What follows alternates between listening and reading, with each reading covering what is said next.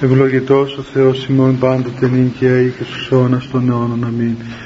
Δόξα Σοι ο Θεός ημών, δόξα Σοι, βασιλεύ ουράνιε παράκλητε, το πνεύμα της αληθείας, ο πανταχού παρών και τα πάντα πληρών, ο θησαυρός των αγαθών και ζωής χορηγός, ερθέ και σκήνωσον εν ημίν και καθάρισον ημάς, από πάσης κυλίδος και σώσον αγαθέτας ψυχάς ημών. Αμήν.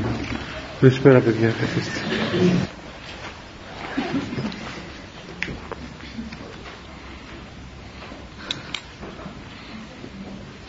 Θυμάστε παιδιά την προηγούμενη φορά είχαμε μιλήσει για την σύνταξη, το να είναι κανείς δηλαδή να συντάσσεται, να τάσσεται μαζί με τον Χριστόν αφού προηγουμένως αποταχθεί το σατανά και τα έργα του. Και γίνεται μία τρόπον έτσι ομολογία αυτής της, της ακολουθήσεως του Χριστού προτού να πορευθεί ο άνθρωπος στο βάπτισμα.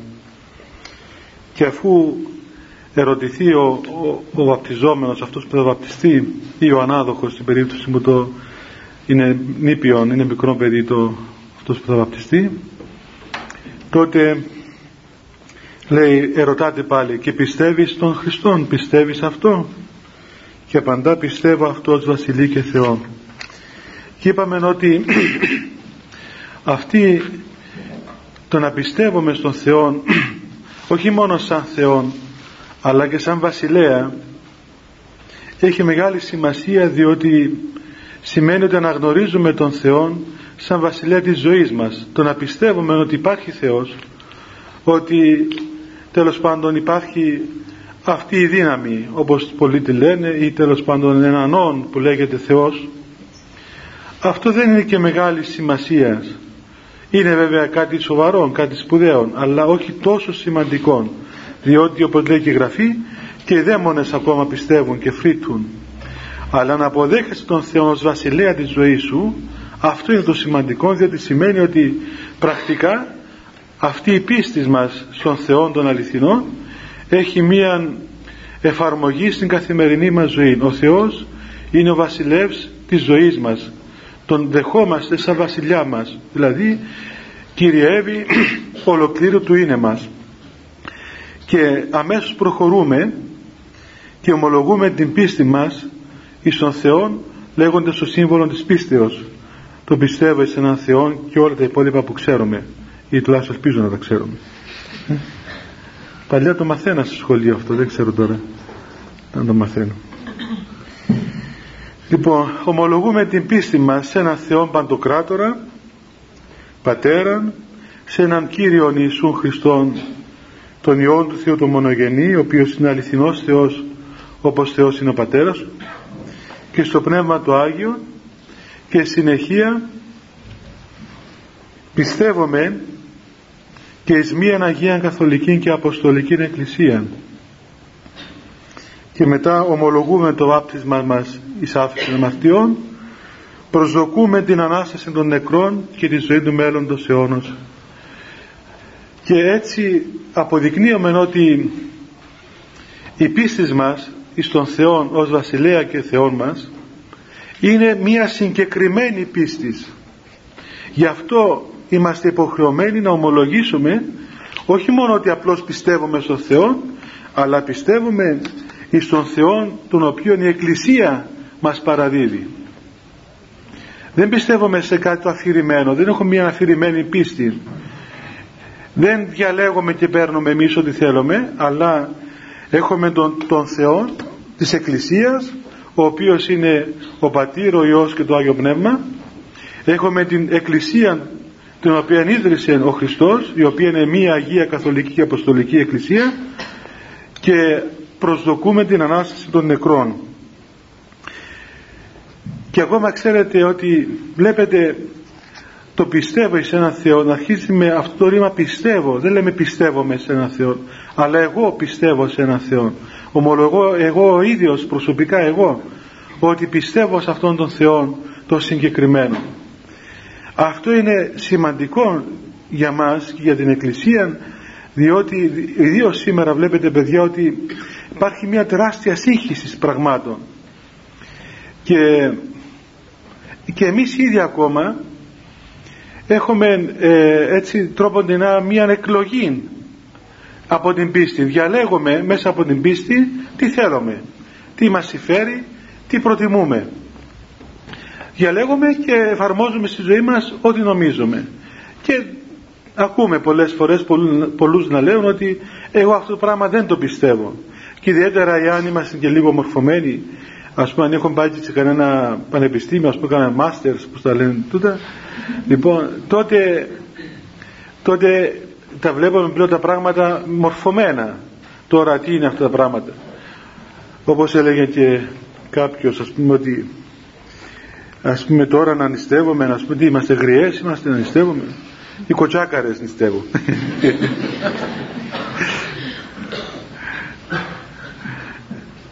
Έλεγε και μια μάνα κάποτε εναντίον μου ότι έβαλε το, το γιο μου και κοινωνά κάθε, κάθε Κυριακή λέει είναι τιμοθάνατος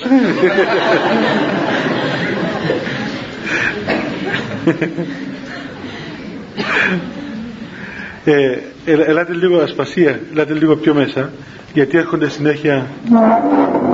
Μα μου κάνετε τα τραγούδια εγώ πίσω πίσω λέει από μένα Γιώργο σπρώξε τους όλους και να πάμε κάτσε Άντε κοριάντρια, έλα κορι... Άντρια, έλα παιδί μου κοντά.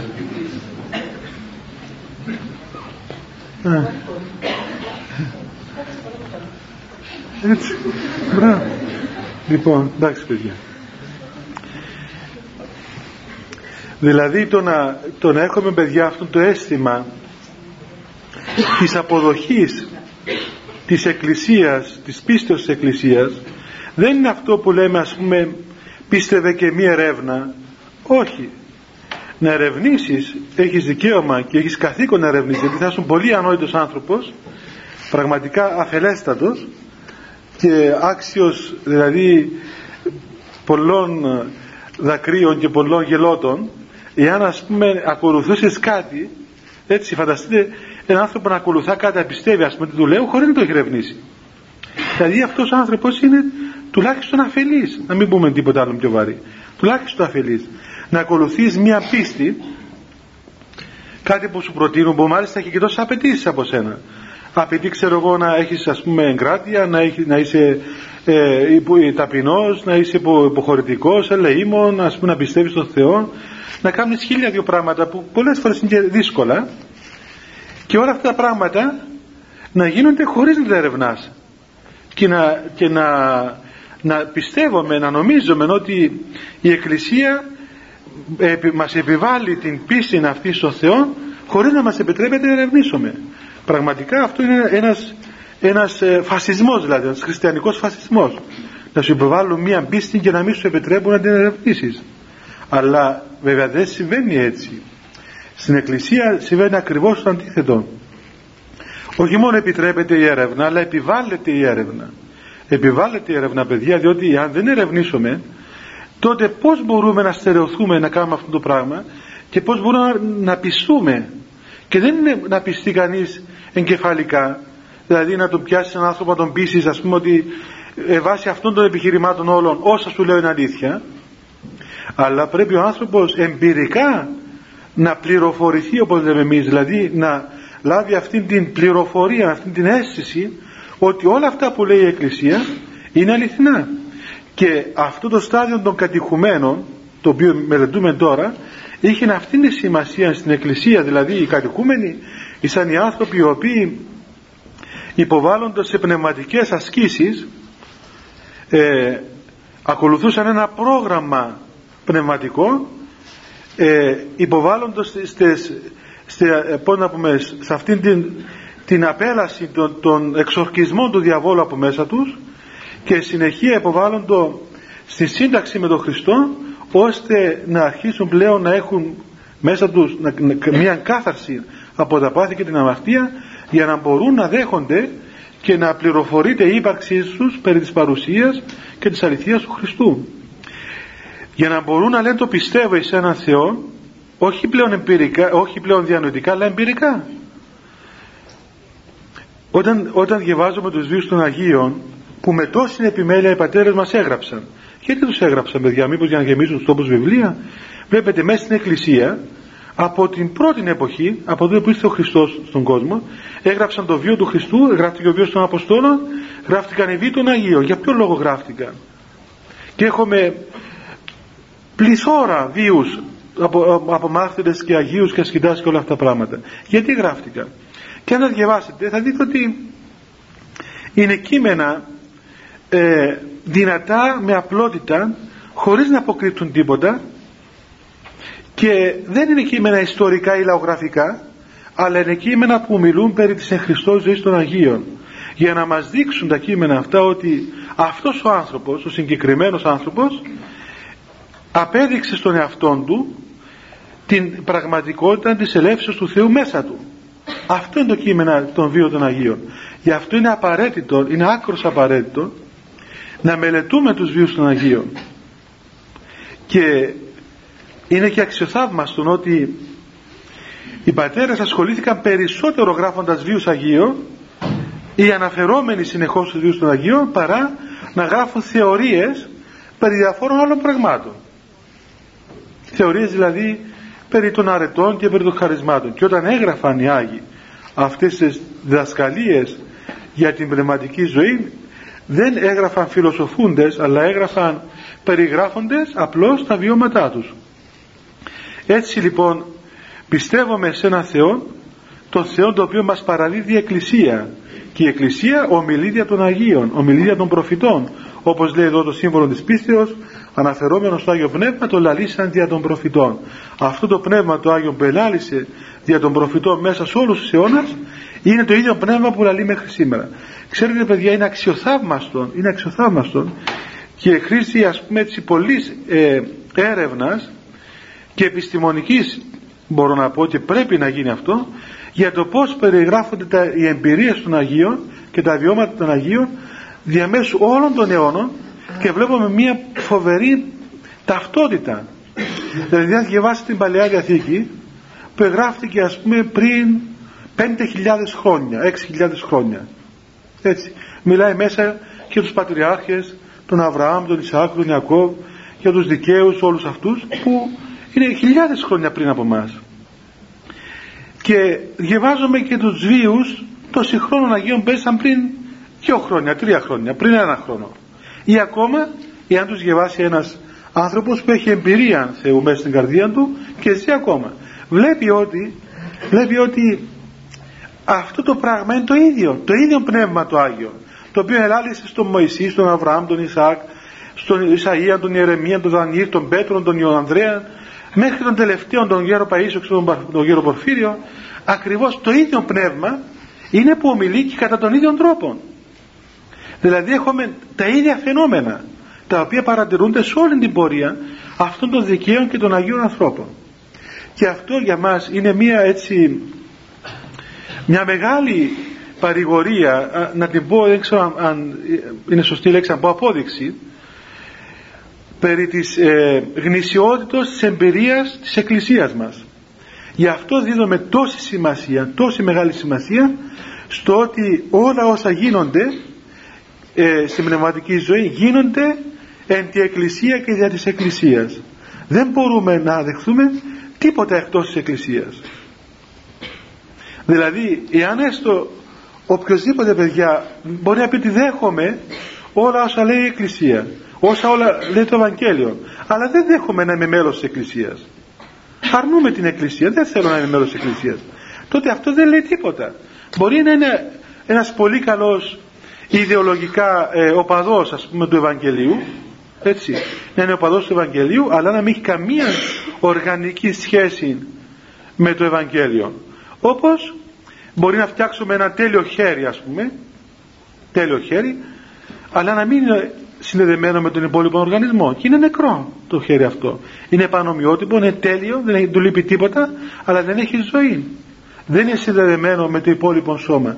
Δεν διοχετεύεται το αίμα μέσα σε αυτό το χέρι. Είναι νεκρό χέρι.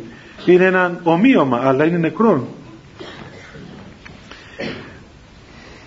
και ακόμα πέρα από την πίστη στην Εκκλησία βλέπετε αυτό το, το προσδοκό Ανάσταση νεκρών τι σημαίνει παιδιά; Σημαίνει ότι η εκκλησία μας δεν είναι ένα, ένα ίδρυμα, ένα καθίδρυμα μια οργάνωση η οποία τρόποντινά ε, τελειώνει τον προορισμό της και την ύπαρξή της σε αυτόν τον κόσμο. Αλλά είναι ένα όχημα έτσι τουλάχιστον νομίζω είναι η εκκλησία αισθάνομαι σαν ένα όχημα ένα αεροπλάνο το πούμε έτσι στο οποίο μπαίνουμε μέσα και δια αυτού του οχήματος απογειωνόμεθα πέρα από την πραγματικότητα που μας περιβάλλει και μαζί την αίσθηση της αιωνιότητας διότι η Εκκλησία ακριβώς νικά τον χρόνο και νικά τον τόπο, νικά τον θάνατο. Και είναι τόσο ε, δηλαδή τόσο φοβερά τα, τα όσα γίνονται από τους Αγίους που ε, δεν ξέρει κανείς πώς να τα περιγράψει. Το πώς οι Άγιοι νικούν αυτόν την, την πραγματικότητα που συθλίβει σήμερα τον άνθρωπο και πώς μέσα στην Εκκλησία όταν μέσα στην Εκκλησία ευρισκόμεθα και κοινωνούμε με τα μυστήρια της Εκκλησίας και τελούμε τη Θεία Λειτουργία η οποία είναι το κατεξοχήν σημείο της Εκκλησίας η ευχαριστία στην οποία καταλήγουμε αφού αυτοστούμε και λάβουμε το χρήσμα τότε πως ο άνθρωπος πραγματικά βγαίνει από όλα όσοι τον συθλίβουν και γίνεται πολίτης μιας άλλης βασιλείας μιας καινούργια ζωής κάτι το οποίο δεν μπορεί να συγκριθεί με τίποτα όλα από όσα υπάρχουν γύρω μας. Άρα λοιπόν προσκυνούμε τον Θεό σαν, σαν Θεό μας και σαν βασιλιά μας αλλά έχουμε ένα συγκεκριμένο Θεό δεν έχουμε έναν αφηρημένο Θεό αυτοί που έχουν ένα αφηρημένο Θεό παιδιά και λένε ότι πιστεύω σε μια ανώτερη δύναμη σε μια ύπαρξη ξέρω εγώ αλλά δεν πιστεύω κάτι περισσότερο. Αυτοί οι άνθρωποι οπωσδήποτε έχουν δικαίωμα να το κάνουν αλλά είναι ιδεολόγοι, φιλόσοφοι πιστεύουν σε μια ιδέα περί του Θεού. Δεν είναι χριστιανοί. Για μας η πίστη μας είναι συγκεκριμένη. Είναι απόλυτα συγκεκριμένη. Αρχίζουμε από κάπου και καταλήγουμε σε κάπου δεν μπορούμε να πλανόμεθα δεξιά και αριστερά. Έχουμε συγκεκριμένη έναρξη και συγκεκριμένο τέλος. Αρχίζουμε από την πίστη σε έναν Θεό και καταλήγουμε στην προσδοκία της Αναστάσεως των νεκρών και στη ζωή του μέλλοντος αιώνος. Δηλαδή είναι καθορισμένα τα, τα όρια τα οποία ε, προχωρούμε. Γι' αυτό ο Χριστός μας είπε στο Ευαγγέλιο ότι εγώ είμαι η αρχή και το τέλος το α και το ω δεν μπορείς να είσαι αφηρημένος. Ξέρετε ότι ε, στα ε, ανατολικά θρησκεύματα στα ενδουιστικά θρησκεύματα κυρίως υπάρχει αυτή η, αυτή η αφηρημένη θεότητα η οποία λαμβάνει προσωπία κατά διαστήματα. Για αυτόν τον λόγο διδάσκω και τη μετεμψύχωση, τη μετεσάρκωση πως τη λένε. Διότι ο άνθρωπος αφού είναι πλασμένος βάσει ενός απρόσωπου Θεού δεν έχει πρόσωπο, δεν είναι, δεν είναι μοναδικό πρόσωπο. Άρα μπορεί ο άνθρωπος κατά τις δικές τους θεωρίες να επανέρχεται και να επανέρχεται στη ζωή αυτή μέχρι να τελειοποιηθεί. Βέβαια πως να πούμε θα ήταν πολύ ευχάριστο δηλαδή πάρα πολύ ευχάριστο να περνάς πολύ ώρα τη ζωή σου εδώ έτσι να κάνεις ό,τι θέλεις να τα απολαμβάνεις όλα. Διότι η αμαρτία ας πούμε ε, έχει και μια γλυκύτητα λοιπόν και γιατί να μην ξανάρθουμε στο κάτω κάτω αφού τόσο ωραία τα απολαύσαμε. Τρελώσεις να μην ξανάρθεις. Βεβαίως να ξανάρθεις να τα ξαναπολαύσεις. Και πάλι και πάλι και πολλάκις. Και δεν υπάρχει λόγος δηλαδή να μην επανέρχεσαι. Τώρα αν υπήρξε στην προηγούμενη σου ζωή κανένας φαραώ ή ξέρω κανένας μα τι ανοησίες ακούει κανείς δηλαδή, πραγματικά είναι τραβάς τα μαλλιά σου. Τραβάς τα μαλλιά σου ε, διάβαζα μία μια συνέντευξη κάποιου παιδιού τέλος πάντων. Είναι εγγονός του παππού του. Ενός ένα ε, εγγονός του παππού του. Ο οποίος κληρονόμησε από τον αείμνηστον παππού του όλες τις συναρτησίες που έλεγε. Και λέει ότι ο παππούς του ξέρω εγώ ότι ήταν, ήταν ένας φαραώ Χαμποραμπή ξέρω τι, πώς το λέει εκεί πέρα ας πούμε δεν θυμάμαι το όνομα του και αυτός στην προηγούμενη του ζωή και αυτός ήταν με στους φαραώ και το πιστεύει αυτό το πράγμα το πιστεύει και λες καλά ρε μα πού σου τέλος πάντων δικαιολογείται ο άνθρωπος ένας γέρος Άτε, τάπαινε, μην τα πεις. Εσύ νέο παιδί, ας πούμε, 22 χρονών, να πιστεύεις αυτά τα πράγματα. Δηλαδή, ποια η απόδειξη; Απόδειξε μου ότι σου φαραώ. Η απόδειξε μου ότι σου, α πούμε, οτιδήποτε. Πού το στηρίζεις αυτό το πράγμα; Πού στηρίζεσαι; Ποιος σου το απεκάλυψε ότι ήσουν έτσι; Πα κάτι ιστορίες εξωφρενικές και θαυμάζει κανείς πώς βρίσκονται άνθρωποι που τα πιστεύουν. Άτε εκείνος είπε, είπε κάτι από τον νου του. Αυτός που το πιστεύει, τι είναι αυτός που το πιστεύει; Τέτοια ας πούμε αφέλεια κυκλοφορεί στον κόσμο. Τέλος πάντων. Δημοκρατία. Έχουμε δημοκρατία. Ο καθένας μπορεί να λέει ό,τι θέλει και να πιστεύει ό,τι θέλει. Ότι αφαραότητα, ας πούμε, ξέρω εγώ, λέει Λύκος ε, λέει σε μια προηγούμενη ζωή ξέρω εγώ πριν 500 χρόνια α ναι λέει ο ένας είναι αυτοκράτορας και ο άλλος του φέρνει το, δίσκο, το, το ποτό μες στο δίσκο και του βάλε δηλητήριο ξέρω εγώ και τότε και πέθανε. Και γι' αυτό τσακώθηκα μετά από 500 χρόνια το βρέθηκα.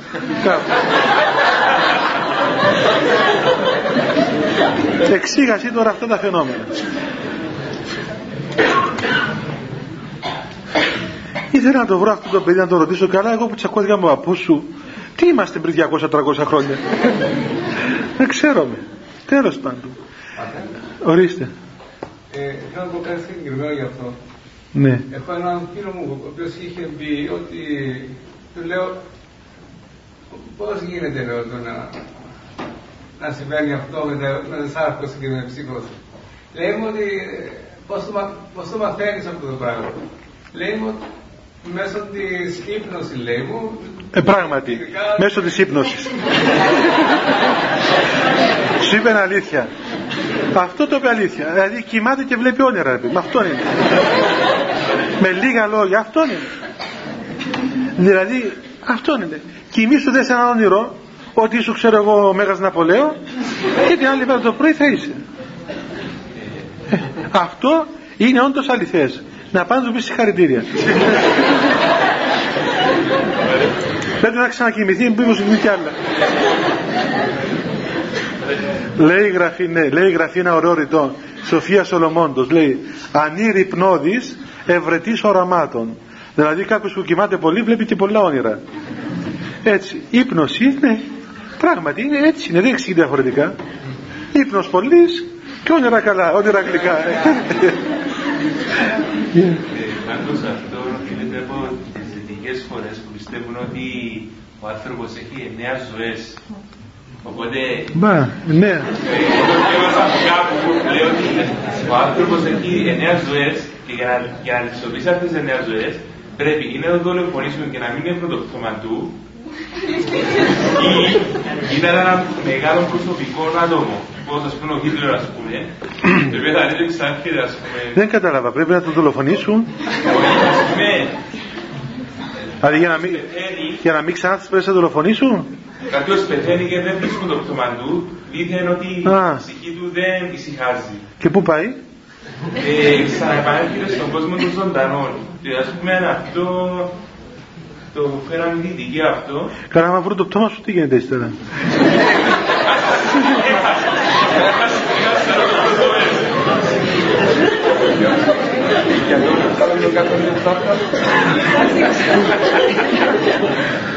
Πολύ μακάβριο ρε παιδί μου. Πράγματι. Ε, λίγο μακάβριο τώρα. Να σε δολοφονήσουν να μην βρουν το πτώμα σου και να έρχεσαι μια φορές πίσω. Ε, κοιτάξτε παιδιά, σήμερα είναι μια σύγχυσης, έτσι, είναι μια σύγχυση. Βέβαια, να σας πω, αυτά τα λέμε τώρα έτσι, ε, δεν θέλω να, δεν θέλω να, πώς να πούμε, να ηρωνεύομαι τους διάφορες θεωρίες που κυκλοφορούν, σεβαστές οι θεωρίες των άνθρωπων, σεβαστές, αλλά τέλος πάντων, ε, αφού είμαστε κι εμείς ε, όντα λογικά, ε, μερικά πράγματα τα οποία ας πούμε Θέλεις, θέλεις χαμογελάς άμα τα ακούεις. Βασιλεύονται αυτοί που τώρα ήταν υπνοτιστές. Ναι, μα τελικά όλοι αυτοί έτσι είναι. Δηλαδή, ξέρω, ας πούμε, έναν άτομο που ήρθε ένας υπνοτιστής ο ίδιος και είπε του κάτι παρόμοιο. Αλλά αποδείχθηκε μπλόκ, ας πούμε, και μόνο, ας πούμε, πήραν το μήκος κακρίδια. Πήραν το υπνοτιστές ώστε να έχει πελαγία να το πούμε. Τέλος πάντων, παιδιά, αυτό είναι το χέρι του. Δεν, δεν μπορούμε να βρούμε άκρα. Όμως, ε, πέραν τούτων, πράγματι, ξέρετε, σας είπα και άλλη φορά, παιδιά, κι εγώ, ε, όταν διαβάσει κανείς αυτές τις θεωρίες, όλες, και μου φέρνουν καμιά φορά κάτι βιβλία να διαβάσω, δηλαδή, κυκλοφορούν πάρα πολλά βιβλία σήμερα, ξέρετε. Το πώς να αποκτάς φίλους ή πώς να γίνεις καλύτερος, πώς να γίνεις και ο κόσμος κανένας τα διαβάζει δηλαδή, διότι τι να κάνουν οι άνθρωποι, είναι πελαγωμένοι. Μα διαβάζεις, διαβάζεις, διαβάζεις, δεν μπορεί να βρεις άκρα. Δεν, δεν μπορεί να καταλάβεις τι λέει το πράγμα. Σαν να έχεις ένα βουνό άχερο και ψάχνεις για τα άχερο να βρεις ένα, ένα κόκκο ας πούμε σιδάρι. Είναι πολύ δύσκολο, δηλαδή πολύ κουραστικό, εξουθενωτικό για τον άνθρωπο. Και ιδιαίτερα, και μην το κάνετε αυτό το λάθος, όταν πάτε, όταν πάτε να διαβάζετε βιβλία ψυχολογικά και προσπαθεί να ερμηνεύσει τον εαυτό σου με αυτές τις ψυχολογικές θεωρίες που υπάρχουν. Υπάρχουν τόσα βιβλία ψυχολογικά σήμερα και τόσες σχολές και τόσα, τόσα ρεύματα δηλαδή τα οποία ούτε οι ψυχολόγοι δεν μπορούν να βρουν άκρα. Δηλαδή και αυτοί οι ψυχολόγοι δεν δέχονται, δηλαδή έχουν μια γραμμή. Ένα, ένας είναι αυτού του ρεύματος, άλλος του άλλου, άλλος του άλλου. Πόσο χειρότερο είναι που γίνεται αυτό, ιδίως με στους νέους, όταν ψάχνετε μόνοι σας διαβάζοντας να αναλύσετε τον εαυτό σας και είδα, είδα πραγματικά παιδιά σας το λέω από την μικρή μου πείρα ότι είδα πολλά παιδιά που έπαθαν πολύ ζημιά πάρα πολύ ζημιά διότι προσπάθησαν να ερμηνεύσουν τον εαυτό τους βάσει αυτών που διαβάζουν. Και απλά πράγματα, απλά φαινόμενα που είναι μέσα μας. Και είναι απλά φυσικά. Είναι απλό ανθρώπινο πράγμα το οποίο αισθάνεται. Είναι πάρα πολύ φυσικό και πολύ απλό. Είναι ανάλογο με την με την πνευματική και τη σωματική ηλικία του κάθε ανθρώπου. Τα, τόσο πολύ τα διέστρεψαν και τα έκαναν πολύπλοκα που κοντεύει ο άνθρωπος να χάσει το μυαλό του δηλαδή. Και υπάρχουν άνθρωποι που κατέληξαν σε φοβερά προβλήματα ψυχολογικά λόγω ότι κάναν πειράματα μόνοι τους. Ή διαβάζουν αυτά όλα τα βιβλία και δεν μπορούν να βρουν άκρα. Όταν διαβάζει κανείς αυτά τα βιβλία όλα παιδιά και διαβάζει ας πούμε και τα βιβλία των Αγίων τότε καταλαβαίνει Δηλαδή νομίζω ότι όλοι το καταλαβαίνουμε, αλλά σας λέω και εγώ με τη μικρή μου πέρα καταλαβαίνει τι σημαίνει αυτό που είπε ο Χριστός ότι εγώ είμαι το φως των αληθινών. Και αυτό που είπε ο Χριστός ότι όποιος έρθει κοντά μου θα το δώσω από το, από το νερό, το καθαρό, το ζωντανό και δεν θα διψάσει στον αιώνα. Είναι μια σύγχυση που επικρατεί. Μια σύγχυση. Δεν σας προτρέπω να διαβάσετε ινδουιστικά βιβλία, αλλά όσοι έχετε διαβάσει, ή αν καμιά φορά πέσει κάτι στο χέρι σας, θα δείτε τέτοια σύγχυση μέσα σε αυτά τα βιβλία που διαρωτάσαι δηλαδή τελικά τι λέει το πράγμα, τι, πώς εξηγείται.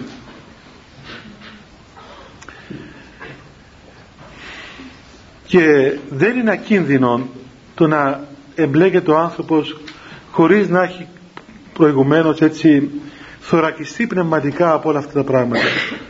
Ξέρετε παιδιά ότι για να μπορέσει κάποιος να κάνει γιόγκα να πάρει δηλαδή το μάντρα να κάνει γιόγκα, να μπορέσει να ασκήσει δηλαδή αυτήν την, την μέθοδο του διαλογισμού, πρέπει προηγουμένως να προσκυνήσει τον δάσκαλο του. Ας πούμε, υπάρχει μια σχολή στην Κύπρο, η οποία για να σου δώσει το μάντρα, να μπορείς να δεις το μάντρα, ξέρετε, είναι, είναι μια φράσης. Είναι μια φράσης ε, ε, σανσκριτική φράσης, την οποία σου δίνει ο δάσκαλος και την επαναλαμβάνει συνέχεια διαλογιζόμενος. Διαλογιζόμενος. Και είναι ξέρω εγώ μπορεί να είναι α, να είναι ο, να είναι ε, να ουμ, να εμ ξέρω εγώ να είναι μια ένας ήχος τέλος πάντων. Βέβαια αυτές οι φράσεις συνήθως είναι ονόματα από θεότητες ε, Ινδουιστικές θεότητες. Και για να πάρεις αυτό το μάντρα πρέπει να πας μπροστά στην εικόνα του Σανκρασάρια ένας, ένας ε, γιόγκα ας πούμε τελευταίος να γονατίσεις. Να προσφέρεις το δώρο σου που μπορεί να είναι ξέρω εγώ ρύζι ας πούμε λουλούδια ή ξέρω εγώ τι άλλο μπορεί να προσφέρω. Και εκεί να γίνει μια τελετή να βάλεις ε, λιβάνι μέσα σε, ένα, σε κάτι κάρβονα που είναι εκεί και να πάρεις αυτό το μάντρο αυτό βέβαια ενώ φαίνεται πολύ απλό και όλες οι εξελιγμένες κυρίες οι οποίες θέλουν να κάνουν διαλογισμό θέλουν να κάνουν διαλογισμό ο Γεροπαΐσιος ξέρετε πως έλεγε το διαλογισμό; Διαβολισμό. Τέλος πάντων θέλω να κάνω διαλογισμό. Ε, λαμβάνουν αυτή τη φράση. Και επαναλαμβάνουν αυτή τη φράση από τον δάσκαλο κατά τη διάρκεια αυτής της τελετής. Αυτό είναι ουσιαστικά άρνησης του Χριστού. Άρνησης του βαπτίσματος του Χριστού. Διότι αμέσως μετά το, μετά το σύμβολο της πίστεως όταν ξαναρωτάται ο χριστιανός εάν συντάσσεται μαζί με τον Χριστό και τρεις φορές ομολογεί στην πίστη του τότε του λέει ο ιερέας και προσκύνησον αυτό και προσκυνεί λέγοντας προσκυνώ πατέρα Υιόν και Άγιο Πνεύμα τριάδα ομοούσεων και αχώριστον όταν λένε προσκυνεί βέβαια όσοι δεν θα έχετε δει βαπτίσματα βαπτίσεις ενηλίκων γιατί ε, συνήθως μωρά βαπτίζονται ας πούμε αλλά εμείς στο Άγιον Όρος και στην Κύπρο που στο μοναστή που βαπτίζουν μεγάλα παιδιά ενήλικες ε, που έτυχε να μην, βαπτιστεί, να μην έχουν βαπτιστεί να ανήκαν οπουδήποτε αλλού. Όταν προσκυνεί τον, τον Θεό την Αγία Τριάδα τότε κάνει μια εδαφία μετάνοια μέχρι κάτω και λέει προσκυνώ Πατέρα Υιόν και Άγιο Πνεύμα προσκυνεί τον συγκεκριμένο Θεό την Αγία Τριάδα η οποία είναι ομούσιος και αχώριστος. Και τελειώνει με μια επίκριση ακόμα του ιερέως αυτή η, η ερωταποκρίση του πιστού. Έχουμε δύο γεγονότα εδώ. Πρώτον είπαμε την προηγούμενη φορά ότι έφτιασε τον διάβολο έτσι εστράφηκε προς εμάς και η Εκκλησία αφού απαιτήσει να ομολογήσει αν αρνείται τον σατανά δεν φτάνει το ότι τον αρνείται δεν φτάνει ότι λέει τον αρνούμε και τα έργα του και τις πομπές του και τη λατρεία του αλλά του λέει ακόμα φτύσες αυτόν να φυσήσεις και να του φτύσεις και ο, ο πιστός, ο, αυτός που θα βαφτιστεί επτύει τον διάβολο, φτύνει τον διάβολο εδώ δεν φτάνει ότι ομολογεί ότι πιστεύω στον Θεό τον παραδέχομαι σαν βασιλιά μου και Θεό μου δεν είναι αρκετό αυτό αλλά ακόμα προσκυνεί αυτόν τον Θεό τον συγκεκριμένο και προσκυνεί τον Πατέρα Υιόν και Άγιο Πνεύμα τριάδα ομούς διαχώριστον κάνοντας μία εδαφία μετάνοια μέχρι κάτω είναι δύο, δύο πράξεις δύο κινήσεις αυτές. Ε, στη μια φτύνεις κάποιον και στην άλλη προσκυνείς κάποιον. Αυτό είναι παιδιά η ζωή μας η ζωή του χριστιανού. Είναι ένας, ένας αγώνας.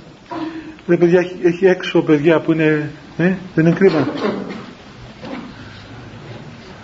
Θεόδουλε Παντελή. Άντε ρε Παντελή. Παντελή περπάτα παιδί μου αμά βρε παιδάκι. Λοιπόν έτσι. Ανοίξτε λίγα ένα παράθυρο έτσι που να παίρνω βιβλίο και εσείς παιδιά α, εντάξει. Α, ωραία, ωραία, γιατί Βλέπετε σήμερα παιδιά είμαστε σε μια έτσι ε, εποχή που λέμε ότι εγώ δεν προσκυνώ κανέναν ας πούμε. Θεωρείται ε, δείγμα ανδρείας να μην προσκυνάς κανέναν. Να είσαι ξέρω εγώ αλήγιστος εκεί, να μην λυγίζεις, να μην προσκυνάς κανέναν όπως θεωρείται δείγμα ανδρείας το να μην κλαίεις ας πούμε παραδείγματος χάρη έτσι Βλέπει... ευτυχώς εμείς οι Κύπροι δεν μας πιάσαν ακόμα έτσι πολύ ε, όσο καμιά φορά πάμε να κρύψουμε αλλά ξεσπούμε ας πούμε ενώ ξέρετε στη Δύση είναι φοβερό πράγμα παιδιά στη Δύση οι άνθρωποι δεν ξέρουν να κλαίνε δεν ξέρουν και οι άνθρωποι δεν κλάψουν ποτέ μαθαίνουν από μωρά να μην κλαίουν και είναι τραγικότητα αυτό δηλαδή διότι ε, ε, το, τα δάκρυα, το κλάμα είναι, είναι είναι μεγάλη ευεργεσία στον άνθρωπο. Είναι, είναι φοβερή έκφραση στο κλάμα. Είναι πιο σπουδαία και από το γέλιο ακόμα. Ε, εμείς ευτυχώς κλαίμε ακόμα. Ε, οι πρόγονοι μας έκλαιγαν πιο πολύ. Σας είπα για τη γιαγιά μου που έκλαιγε από το... Έτσι, σας είπα για τη γιαγιά μου. Σας είπα.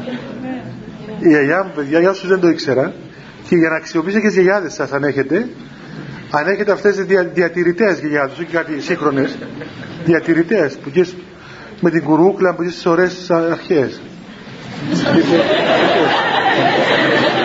σώζονται μερικές ακόμα διασώζονται λοιπόν η γιαγιά μου λοιπόν όταν, όταν ήταν να πάμε στο, ε, στο χωριό μας με, ε, εγώ πήγαινα καλοκαίρια δεν γεννήθηκα στο χωριό αλλά πήγαινα καλοκαίρια στο, στο χωριό μας στην Επισκοπή στη Λεμεσό. Ε, ε, πέθανε κάποιος κάποιος χωριανός μεγάλος γέρος άνθρωπος. Και ετοιμαστήκαμε να πάμε στην κυρία πάμε σπίτι του και στην κυρία και απήχε πολύ το σπίτι της από το, από το σπίτι ε, ώσπου είμαστε σπίτι μια χαρά ετοιμαστήκαμε, σαστήκαμε, εκτενιστήκαμε, πληθήκαμε να πάμε στην κυρία εγώ μωρό, μικρός ήμουν ίσως 10-12 χρονών ε, η γιαγιά μου σάστηκε φόρησε τις κουρούκλες της τις σκαλές και και το αστονάκι της εκλείδωσε και την πόρτα και έβαλε το κλείσει στην τσέπη. Και από τώρα έβαλε το κλείσει στην τσέπη, άρχισε με ρολογά. Και πήγαινα, πήγαινα και γεύμα κλαίει. Και να κλαίει να με ρολογέται. Και σε έλεγα, γιαγιά, μα είναι που κλαίεις. Αφού ακόμα δεν φτάσαμε σπίτι, αφού είναι γνωστός μας. Αφού είναι ε, γνωστός μας, αλλά δεν είναι της συγγενής μας να πούμε. Είναι τα γεια μου πάνε στην κυρία για να κλάψω με ακατάχνοτο.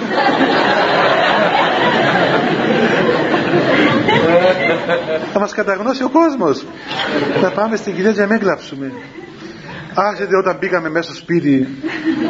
Ε, α, ου, εκεί έγινε μέγας θρήνος, κοπετός. λοιπόν, αλλά ξέρετε τι ωραίο πράγμα ήταν αυτό, παιδιά. Τι ωραίο πράγμα. Έβλεπες αυτούς τους ανθρώπους. Δηλαδή, πόσο ήρεμα, δηλαδή έκλεγαν, έκλεγαν, ε, μυρολογούσαν, θρυνούσαν. Ε, τέλειωνε η κηδεία, εθάβαν τον πεθαμένο και έβγαιναν από το κημητήριο όλοι ήρεμοι. Όλοι ήρεμοι άνθρωποι. Ήταν ήρεμοι, είχαν ένα γλυκό πόνο μέσα τους, μια ηρεμία, ας πούμε τέλειωσε ο άνθρωπος, συνταφιάστηκε, μια γλυκιά παρηγοριά, απλώνταν παντού. Πήγαν κάναν και άμα είχα γάμο. Έτσι, είχαν ένα γάμο. Πήγαιναν στο γάμο πόσες μέρες πριν να ετοιμάσουν ας πούμε τα, τα σιτάρια, τα πράγματα εκεί ξέρω εγώ να φάνε να πιούν από μέρες πριν να γίνει ο γάμος να ξαναπιούν και μετά το γάμο και σε τρεις μέρες στις 7 και στις 15 και πήγαινε η υπόθεση δηλαδή ατέλειωτη διότι οι άνθρωποι είχαν κοινωνία είχαν επικοινωνία μπορούσαν ακριβώς να εκφραστούν, εκφράζονταν είτε κλαίγοντας είτε γελώντας αλλά ήταν πραγματικά. Ε, σήμερα εμάθαμε έτσι είναι τα πράγματα φαίνεται και ντρεπόμαστε να κλάψουμε. Ντρεπόμαστε παίζουν αυτό να μην κλάψει να μην εκδηλωθεί. Αλλά ιδίω στην πνευματική ζωή είναι απαραίτητο αυτό το πράγμα. Πρέπει να μάθουμε να σπάσουμε αυτή την καρδιά να μπορεί να κλαίει. Όχι να κλαίει, να θρυνεί να έχει θρύνο, μυρολόι. Εγώ έχω δει, έχω δει ανθρώπους έτσι παιδιά ε, ε μοναχούς δηλαδή εννοώ έτσι που ε, είχαν αυτή την, την ελευθερία αυτού του θρήνου απέναντι στον Θεό. Ξέρετε τι φοβερό πράγμα τι, δηλαδή τι σπουδαίο πράγμα είναι. Σπουδαίο πράγμα. Να, να έρχεται ο άλλος να κοινωνήσει και να βλέπεις ας πούμε είναι κατάβρεχτος από τα δάκρυα δεν μπορείς να κρατήσεις τον αυτόν του. Και πόσο ο άνθρωπος έτσι αγιάζεται ολοτελής μέχρι το βάθος του είναι του. Γιατί διότι έτσι ανοίγει την καρδιά του και μπορεί να, να μπει ο Θεός μέσα του μα δεν το συμβαίνει. Και όταν, όταν μιλούμε με έναν άλλον άνθρωπο φανταστείτε ας πούμε να δεν, και ερωτευμένοι δεν κλαίουν νομίζω κλαίουν κι αυτοί δεν, βλέπετε είναι και αυτό ένα, ένα αίσθημα. Δηλαδή δεν μπορεί να πεις λες το άλλο ας πούμε σε αγαπώ ας πούμε και να έχεις ένα παγιωμένο χαμόγελο. Έχει άλλη σημασία. Δηλαδή όταν εκδηλώνεσαι εκδηλώνεσαι με όλη την καρδιά. Όταν γελάς όταν... λοιπόν εδώ λέει να προσκυνήσεις τον Θεό ε, θυμάμαι παιδιά όταν πήγαμε στο Γέρο Παΐσιο την πρώτη φορά που τον είδα την πρώτη φορά που τον είδα σας είπα ότι τον έβγαλα τρελό. Λοιπόν διότι ε, εγώ πήγα, πήγα νομίζω δεν θα δω κανένα πώς να πούμε κανένα θηρίον εκεί διότι έλεγαν οι άλλοι συμφιλητές μου ότι ο, ο Γέρο Παΐσιος και είναι ο Άγιος και θα μας πει προφητείες και κάνει θαύματα ε,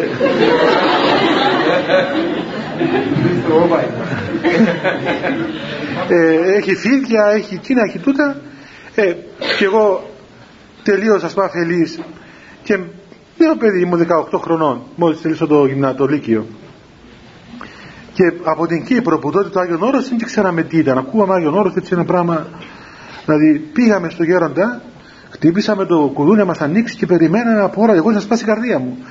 Διότι δεν δεν άνοιγε εύκολα. Απάντα το ρε παιδάκι μου λοιπόν δεν άνοιγε εύκολα ο γέροντας. Λοιπόν είμαστε κάπου 7-8 φοιτητές. ήταν και μερικά παιδιά τα οποία δεν είχαν έτσι σχέση με την εκκλησία. Πρώτη φορά πήγα. Μας πήρε όλους κάποιος άλλος συμφιτής μου που είχε πάει και άλλη φορά. Εγώ είχα αγοράσει ένα κομποσχήνι από τη, από τη Δάφνη και ε, ε, αφού χτυπήσαμε και δεν άνοιγε πέρασε ας πούμε 20 λεπτά και δεν μας άνοιγε τότε λέω να κάνω καμιά προσευχή να ανοίξει. Και άρχισα να παρακαλώ Θεό να ανοίξει την πόρτα ο γέροντας. Και έκανα με το κομποσχήνι μου κάθε κόμπο λέγατε μια ευχή να το φωνήσω να ανοίξει. Όταν τέλειωσα άκουσα μια φωνή ε, φωνάζει από κάτω. Ποιος είναι; Ε, εμείς γέροντας μιλούσαμε και μας δείξαν και χτες. Εμείς είμαστε βγαίνει ο γέροντας τυλιγμένο μια κουβέρτα και λέει δεν είμαι μέσα ρε παιδιά δεν είμαι μέσα. Ε, ξαναγελούμε ας πούμε. Και άρχισε ε, ήρθε εκεί μας άνοιξε ξέρω εγώ με το κτηρί. Κάτσαμε άρχισε με λέει αστεία ανέκδοτα. Ε, πασπαρίσανε κάτι αυτά. Εγώ λέω αυτός είναι τρελός σίγουρα και τον έβγαλαν Άγιο. Διότι τι, έτσι είναι οι Άγιοι. Εγώ νόμιζα Άγιοι ας πούμε σαν πως σηκώνεται ούτε μιλούν τίποτα.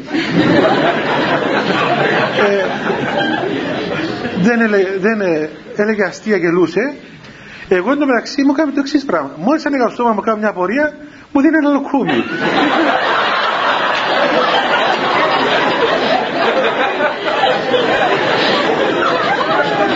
είχε κάπου δέκα από αυτά τα λοκούμια που στο Άγιο κάτι λοκούμια στο Άγιο Όρος που το σε μεγάλα. Μόλις έλεγα γέροντα, γέροντα εσύ λέει να φας ένα λοκούμι έφαγα δέκα λοκούμια μέχρι να τελειώσει. Τέλος πράγματι παιδιά ήταν μια μια συνάντηση απελπιστική. Διότι δεν, κατα, δεν καταλαβαίναμε τίποτα. Ε, ούτε, είχαμε, ούτε, ούτε είχαμε τίποτα να ρωτήσουμε. Πάλι πήγαμε από περιέργεια ας πούμε τέλος πάντων τέλειωσε η παράσταση τελειώσαμε εκεί. Εγώ πλέον αδιαφόρησα στο τέλος αφού είδα ότι δεν είχε τίποτα. Δεν ξαναμίλησα. Ε, τελειώσαμε τέλος πάντων πάμε να βγούμε έξω ε, εκείνη τώρα κάποιος άλλος πιο σοβαρός από εμάς, ένας φοιτητή, του λέει Γέροντα, ήρθαμε έχει μια ώρα που ήρθαμε εδώ. Πετε μας, τι να κάνουμε, ας πούμε, να ωφεληθούμε. Και λέει: Εγώ μπαίνω ένα σπίτι, τίποτα ωφέλιμο. τίποτα βγήκε. ναι, λέει: Ε, τι να σας πω, ρε παιδιά, λέει, τι να σας πω. Ε, να κάνετε προσευχή. Ε, μα τι προσευχή να κάνουμε; Λέει: Εσεί είστε νέα παιδιά, να κάνετε πολλές μετάνοιες. Του λέω κι εγώ πόσες μετάνοιες γέροντα; Λέει πολλές μετάνοιες, πολλές μετάνοιες. Εκεί την ώρα μας είπε έτσι παιδιά, πραγματικά ήταν το, το πρώτο θαύμα που είδα από τον γέροντα.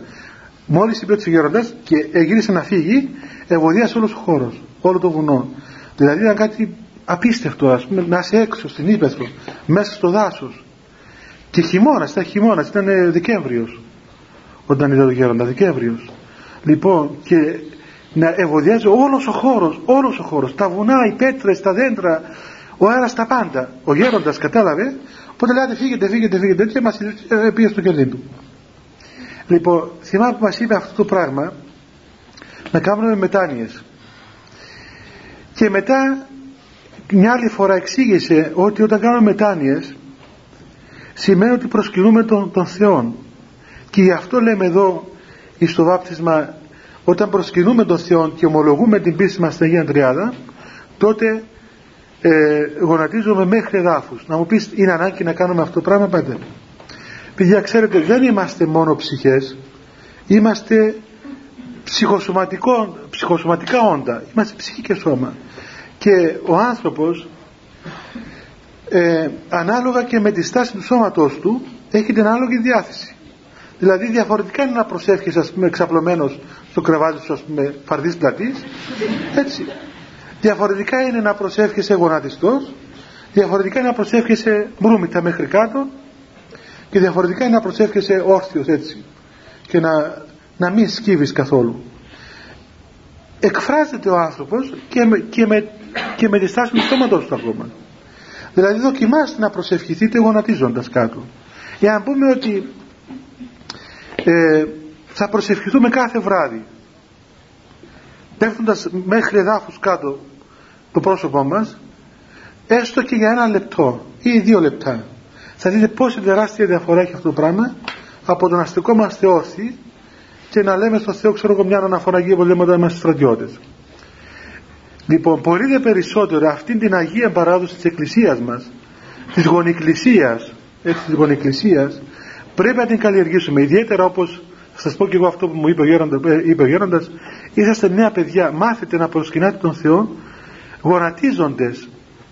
Έτσι χαμηλώνουμε λίγο για αυτό το φρόνημα που έχουμε το επιρμένο φρόνημα που νομίζουμε ότι το να είσαι έτσι αγέροχος και να κάνεις το παλικάρι ότι δεν προσκυνάς κανένα ότι αυτό το πράγμα είναι λεβεντιά. Δεν είναι λεβεντιά παιδιά το να, το να κάνεις τον αγέροχο. Λεβεντιά είναι να μάθεις να σκύβεις αυτό είναι λεβεντιά. Και λεβεντιά είναι να μάθεις να ταπεινώνεσαι αυτός είναι ο γενναίος άνθρωπος. Ε, και ξέρετε πόση πρακτική επίδραση έχει αυτό στη ζωή μας και εσείς. Εντάξει τώρα που είσαστε ελεύθεροι μπορεί να κάνετε τους λεβέντες ας πούμε στον πατέρας σας στη μάνα σας. Ότι εγώ δεν ανέχομαι να μου κάνεις ξέρω εγώ να μου λες τίποτα και να με ελέγχεις που θα πάω και που θα έρθω και τι ώρα θα έρθω σπίτι και που θα πάω το μεσημέρι ή το βράδυ. Αλλά αύριο που θα παντρευτείς όμως δεν μπορείς να κάνεις αυτό το πράγμα σπίτι σου. Ή αν γελαστείς και το κάνεις τότε πολύ σύντομα θα καταλήξεις στο οικογενειακό δικαστήριο.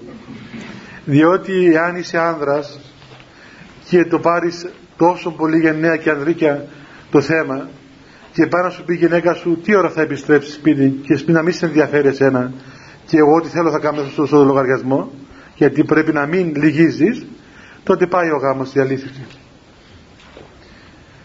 και ακόμα περισσότερο και όταν βλέπεις δυσκολίες άλλες ιδιοτροπίες από το άλλο μέρος της υγείας.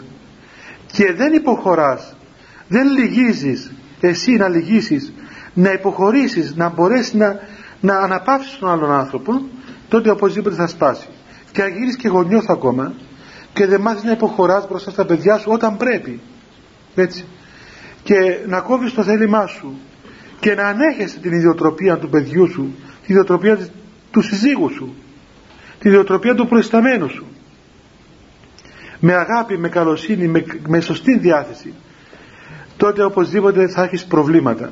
Και ακόμα ένα χειρότερο πρόβλημα εάν φαινομενικά αναγκαζόμενος υποχωρείς αλλά μέσα σου όμως αγαναχτείς τότε μια κάποια στιγμή θα, θα πάθεις σαν ένα εφέστο που θα κάνει έκρηξη. Δηλαδή έρχεται και έχεις έναν ας πούμε προϊστάμενο ο οποίος σε καταπιέζει συνέχεια. Και εσύ του χαμογελάς γιατί πρέπει να προϊστάμενος και του χαμογελάς αλλά από μέσα σου ρίχνεις τα δόντια σου εναντίον του. Και τον βρίζεις και το ας πούμε λες μακάρι να πάει να σκοτωθεί να ησυχάσω να έτσι να σπάσει το πόδι, το χέρι, το κεφάλι του, το, το αυτοκίνητο του. Και έχεις, είσαι αυτήν τη διαμάχη μέσα σου. Εξωτερικά είσαι ένας ευγενικός που λες μάλιστα βεβαίως έχετε δίκιο αμέσως ας πούμε και από μέσα του, του, του λες ας πούμε όσα, όσα δεν μπορεί να φανταστείς. Αυτό το πράγμα είναι μία ε, πώς να το πούμε να μην την πούμε σχιζοφρένεια αλλά να την πούμε έτσι μια πολύ δύσκολη ψυχική κατάσταση. Και βασανιζόμαστε, κουραζόμαστε έτσι. Κουραζόμαστε ενώ εάν μάθουμε παιδιά να υποχωρούμε να λυγίζουμε να προσκυνούμε βέβαια να προσκυνούμε όχι δου, σαν δούλοι αλλά σαν ελεύθεροι. Διότι εδώ προσκυνούμε τον Θεό ελεύθερα. Ε, επελευθερία εκλήθημε η βάση της πίστεως μας είναι ελευθερία. Ελεύθερα προσκυνούμε τον Θεό γιατί ξέρουμε, ξέρουμε ότι προσκυνώντας τον αληθινό Θεό και δείχνοντες ένα δουλικό σχήμα σαν δούλοι προσκυνούμε τότε λαμβάνουμε την αληθινή ελευθερία. Όπως ένα παιδί το οποίο είναι κληρονόμος μεγάλης περιουσίας του πατέρα του αλλά όμως είναι ακόμα ανήλικος και είναι μεν κληρονόμος είναι με φυσικό παιδί αλλά ακόμα είναι ανήλικος και έτσι κυδαιμονεύεται από άλλους. Παρόλα αυτά η κυδαιμονία του δεν σημαίνει ότι στερεί την ελευθερία και τη φυσική σχέση με τον πατέρα του και αυτή η εξάρτηση από τον Θεό είναι το σημείο από το οποίο ο άνθρωπος λαμβάνει την ζωή μέσα του. Έτσι λοιπόν παιδιά πρέπει να έχουμε αυτήν την ελευθερία αυτήν την δύναμη αυτήν την, την προαίρεση από μόνοι μας να προσκυνούμε τον αληθινό Θεό και σωματικά προσκυνούντες προσευχόμενοι και αναγνωρίζοντας τον Θεό σαν συγκεκριμένων θεών την Αγία Τριάδα, τον Πατέρα, τον Υιόν και το Άγιο Πνεύμα αλλά αυτό το πράγμα να έχει πρακτικές συνέπειες στη ζωή μας. Να είμαστε υποχωρητικοί. Να είμαστε άνθρωποι που να μπορούμε να δεχόμαστε τους άλλους να υποχωρούμε όχι γιατί φοβόμαστε αλλά γιατί είμαστε δυνατοί. Έτσι όπως βλέπεις όταν είσαι δυνατός αφήνεις τον άλλο να σε χτυπήσει. Του λέει χτύπαμε έλα ορίστε δώσε μια γροθιά δώσε δυο αφήνεις ένα μωρό να σε χτυπήσει να σε γραψουνίσει να σου φτύσει γιατί δεν το φοβάσαι το μωρό εκείνο. Δεν αισθάνεσαι ότι διατρέχει κίνδυνο. Να σε σκοτώσει το μωρό και να σου ένα μπάτσο ας το μωρό να παίξει. Δεν αισθάνεσαι ότι παίζει έτσι. Πολύ περισσότερο έχουμε αυτή τη δύναμη όταν έχουμε μια σωστή σχέση με τον Θεό και βλέπουμε γύρω μας να απειλούμαστε καθημερινά. Και όμως δεν στο άφηστον άφηστον να κάνουμε ό,τι θέλει. Δεν παθαίνεις τίποτα απολύτως. Μη φοβάσαι. Μη φοβάσαι. Αυτή η πίστη η οποία πηγάζει από τη ζωντανή σχέση με τον Θεό σου δίνει τη δυνατότητα και την ελευθερία να κινείσαι άφοβα μέσα στον κόσμο. Απειλούμαστε. Έτσι το ένα το άλλο σου κάνουμε να σου πιάσουμε. Κάμε ό,τι θέλετε. Ευχαρίστως ό,τι θέλετε. Να είναι ευλογημένο όπως λέμε και εμείς στη μοναχή. Κάμε όπως θέλεις. Δεν υπάρχει κανένα απολύτως πρόβλημα. Γιατί; Γιατί όχι είμαστε ανέστητοι αλλά έχουμε βεβαία μέσα μας την ελπίδα εις τον αληθινό Θεό και δεν προσδοκούμε τίποτα από τα ανθρώπινα πράγματα. Ξέρουμε εφόσον πιστεύουμε στο Θεό άρα ξέρουμε κάθε πράγμα από πού ξεκινά και πού τελειώνει. Ξέρουμε ότι τα, τα του παρόντος κόσμου είναι πεπερασμένα. Δεν προσδοκούμε απόλυτα πράγματα από πεπερασμένα, ε, από πεπερασμένα όντα όπως είναι ο άνθρωπος και τα συμπτώματα του ανθρώπου.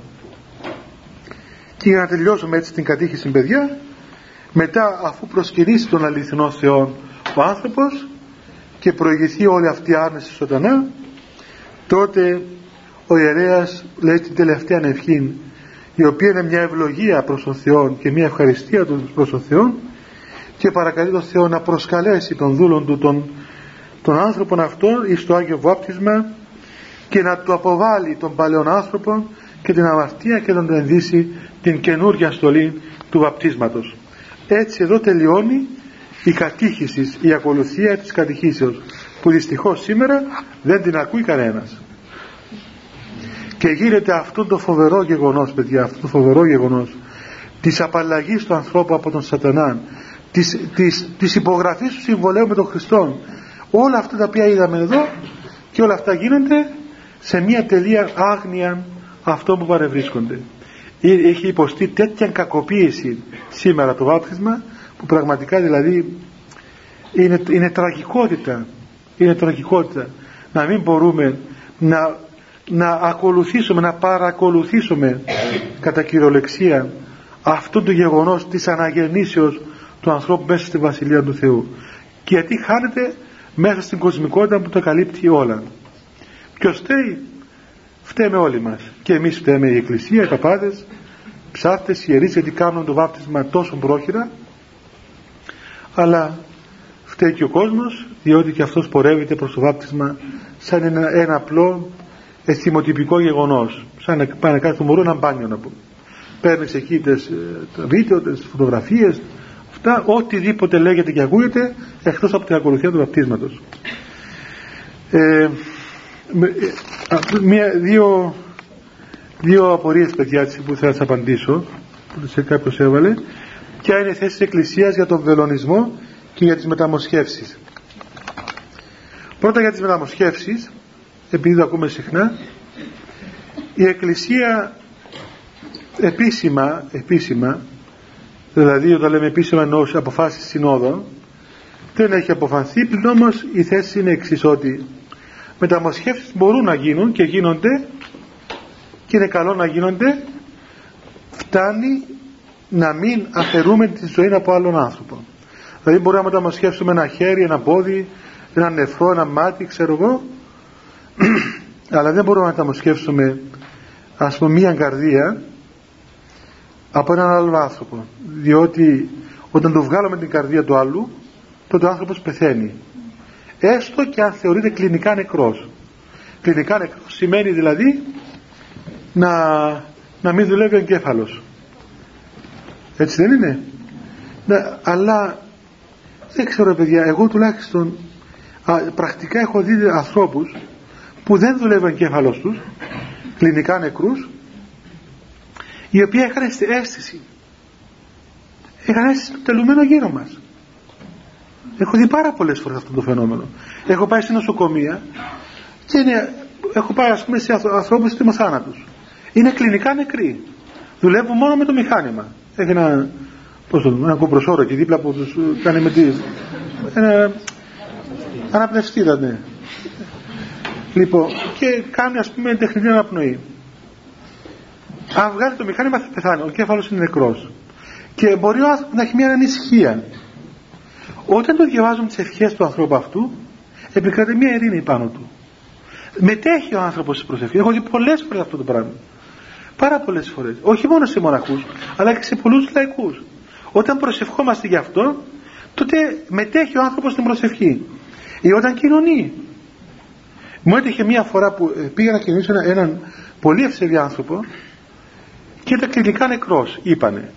Ε, μπήκαμε στην τρατική μεταφέροντας το σώμα και το αίμα του Χριστού. Όταν το κοινώνησα λέγοντας σώμα και αίμα Χριστού εις άφηση αμαρτιών αμέσως εδάκρυσε ο άνθρωπος.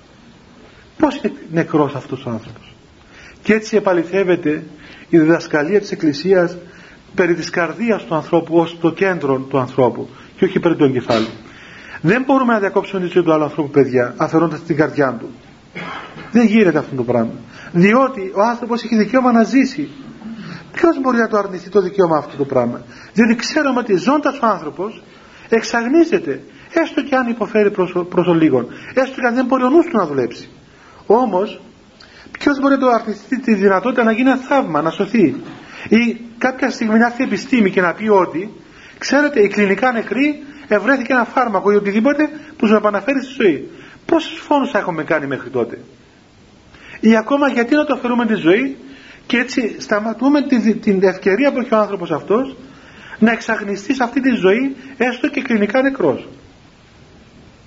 Μια φορά ένας γέροντας ο γέροντας Ελπίδιος ο οποίος ήταν κλινικά νεκρός όταν εγώ του πήρα το κομποσκίνι από το χέρι του για να το πάρω μαζί μου μου έκαμε ένα έτσι και το άρπαξε πίσω και το κρατούσε στο χέρι του. Και πριν ευτυχώς ήταν ο γιατρός παρόν.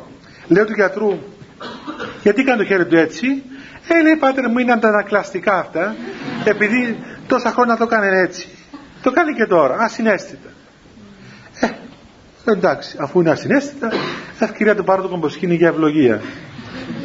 Λοιπόν του παίρνω κομποσκίνη και ο γέροντας ανοίγει τα μάτια του και κάνει ένα έτσι βλέπει που το κρατούσα και μου το πήρε από το χέρι και συνεχίζει έτσι. Και του λέω του γιατί τώρα ποιος είναι ο κλινικά νεκρός από τους δυο;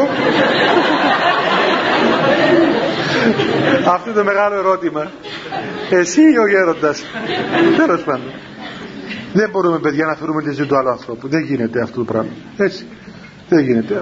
Κλινικά νεκρός, ξεκλινικά, πάντως είναι ζωντανός άνθρωπος. Να τον αφήσουμε να πεθάνει μόνος του. Τώρα, όσο για τον βελονισμό, για τον βελονισμό, τι να πω. Νομίζω πρέπει πρώτα το θέμα αυτό να το ξεκαθαρίσει, να το ξεκαθαρίσουν μεταξύ τους οι γιατροί. Διότι οι βελονιστές τσακώνονται τους κλασικούς γιατρούς, οι μεν λένε ότι είναι τσαρλατάνοι, ή δεν λένε ότι είναι υπερφύαλοι και δεν δέχονται τον βελονισμό υπάρχει, ε, πρώτα απ' όλα υπάρχει επιστημονική σύγχυση. Οπότε ας τα βρούμε μεταξύ τους οι γιατροί πρώτα, να μας πούν οι γιατροί τι είναι αυτό το πράγμα. Έτσι. Να μας πούν οι γιατροί τι είναι. Τελικά είναι επιστήμη ή δεν είναι. Έχει αποτελέσματα ή δεν έχει. Οι κλασικοί γιατροί λένε ότι δεν είναι επιστημονικά, είναι και καθηγητές πανεπιστημίων, γράφησαν σοβαρές μελέτες και απορρίπτουν τον βελονισμό.